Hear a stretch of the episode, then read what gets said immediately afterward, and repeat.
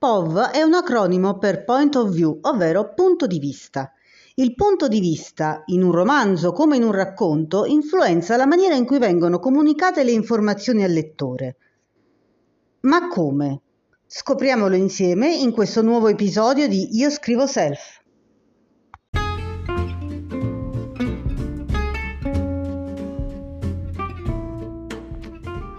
Hai in mente di scrivere un romanzo ma non sai come iniziare? Benvenuto a Io Scrivo Self, un podcast di scrittura creativa con un occhio attento al self-publishing e alla narrativa indipendente. Ascoltalo in versione free su Spotify e altre piattaforme di podcasting e sblocca le lezioni di scrittura creativa su Patreon al costo di un euro al mese. Io sono Cristiana Danila Formetta, scrittrice, redattrice editoriale e ti farò da guida per questa nuova puntata di Io scrivo self. Facciamo un piccolo esempio. Tu sei uno scrittore e ti appresti a scrivere un giallo. Devi decidere se utilizzare una voce narrante esterna oppure un punto di vista di uno dei personaggi del romanzo. Di solito, se si sceglie quest'ultima opzione, il point of view preferito è o quello della vittima o quello dell'assassino. Ma a seconda della nostra scelta avremo un grado di tensione drammatica del tutto differente nel romanzo. E vabbè, tu dirai, vittima o assassino, un punto di vista vale l'altro. Ebbene no. Forse non lo sai, ma qua le statistiche parlano chiaro. Il 50% dei rifiuti da parte di una casa editrice dipende proprio dal fatto che il romanzo magari è valido, però il punto di vista è tutto sbagliato. Questo significa che l'editor, una volta che ha letto il tuo romanzo, potrebbe chiederti di riscriverlo secondo una diversa prospettiva. Un bel lavoraccio, parliamoci chiaro. Perché mostro tanta sicurezza? Eh, perché è capitato anche a me. Io ad esempio ho, come tutti gli scrittori, una bestia nera, il classico romanzo che riscriviamo un sacco di volte perché alla fine non ci piace, non siamo mai completamente soddisfatti. Il mio risale a circa una decina d'anni fa.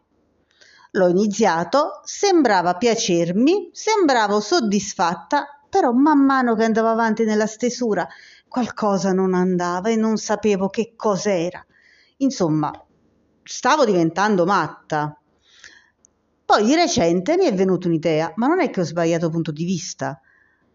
Ma non è che in questa classica storia d'amore e tradimento, invece di lasciar parlare la moglie, dovevo far parlare l'amante? Caspita, era proprio così. Vabbè, a questo punto tu dirai, guarda che del tuo romanzo non me ne frega niente. C'hai ragione, figurati. Allora prendiamo un esempio più noto, no? Quello di due saghe scritte da due autrici famosissime. La prima, la trilogia erotica di Erika Leonard James, quella delle 50 sfumature. Ha avuto uno spin-off, forse non lo sai, dal titolo Grey, dove a raccontare la storia d'amore stavolta non è lei, bensì lui. E ancora la saga di Twilight di Stephanie Meyer anche qui abbiamo uno spin-off, ovvero Midnight Sun, dove c'è Edward che racconta la sua passione per Bella. Due spin-off, due punti di vista totalmente diversi, due libri totalmente diversi. Ma torniamo all'ipotetico romanzo che stai scrivendo che hai intenzione di scrivere. Quale point of view è meglio utilizzare? Beh, di solito si utilizza quello del protagonista che cresce attraverso le esperienze da lui raccontate. Quindi nel romanzo la voce narrante equivale alla prima persona.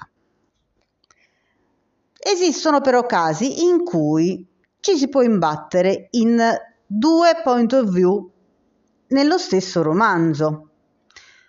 È possibile, non è consigliabile comunque perché si rischia di non dare il lettore di informazioni. Però ci sono scrittori come Irving Welsh nei segreti erotici dei grandi chef che racconta lo stesso episodio in maniera totalmente differente perché affida i ricordi a due voci diverse, il protagonista e l'antagonista. E poi naturalmente c'è il POV onnisciente, quello del narratore che suggerisce i pensieri e le strategie dei vari personaggi e anticipa anche i colpi di scena. Un dio ex machina, insomma. Ma torniamo adesso all'esempio fatto prima, ovvero sia il point of view dato dagli spin-off di due celebri saghe, ovvero sia Grey per 50 sfumature e Midnight Sun per Twilight. In entrambi i casi abbiamo un point of view maschile per due saghe che erano comunque indirizzate a un pubblico femminile. Il risultato, appunto, è un libro diverso sia per Grey che per Midnight Sun, con una tensione diversa. E tu dirai, ma di che tensione stiamo parlando? Mica è un giallo, mica è un thriller. Abbiamo un erotico e un romance paranormale. Ma la tensione drammatica, la dramatic tension che c'è in un romanzo non è mica una prerogativa solo del thriller. A seconda del genere del nostro libro, avremo un diverso grado di tensione. Può essere tensione romantica, tensione emotiva, tensione addirittura spirituale. E per ogni genere di tensione abbiamo un POV che può adattarsi meglio di altri. Se in un thriller è molto apprezzato un point of view alternato tra eroe e villain, in un romance è altrettanto apprezzato un point of view alternato tra lui e lei. E adesso arriva il bello. Che tempio usiamo per il nostro POV? Prima persona o terza persona? Presente o passato? Una precisazione, non esiste una regola ferrea. Quello che sto per dirti è solo il risultato delle mie osservazioni combinate con l'esperienza personale.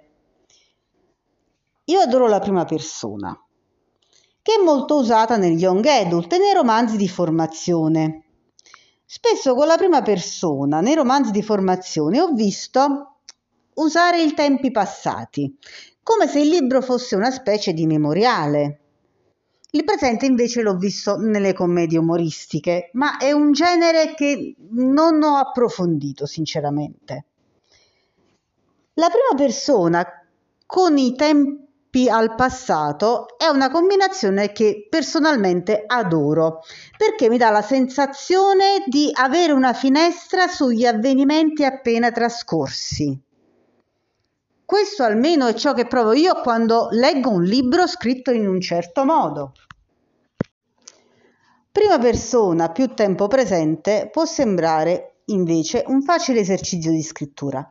In realtà io lo trovo molto complicato Personalmente poi a me non piace che il protagonista eh, racconti le cose che, così come vengono, ecco, nel momento stesso in cui le vive.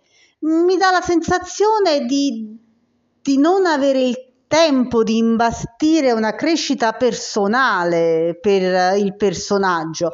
Parlo da autrice. Mm, io lo sconsiglierei, sinceramente. Sinceramente non vado pazza neanche per la coppiata terza persona più presente. Eh?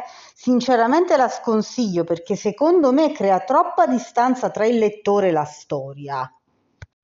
In conclusione, la scelta del point of view è solo tua. Tu sei l'autore, tu devi usare il POV che ritiene più affine al tuo stile, al tuo modo di essere, al tuo modo di scrivere e di sentire le cose. Da parte mia invece spero di averti saputo dare qualche utile consiglio. In bocca al lupo! E scrivi, scrivi, scrivi, scrivi.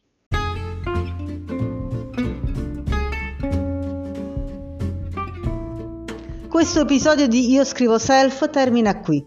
Ti ricordo che puoi sbloccare le lezioni di scrittura creativa su Patreon al costo di un euro al mese.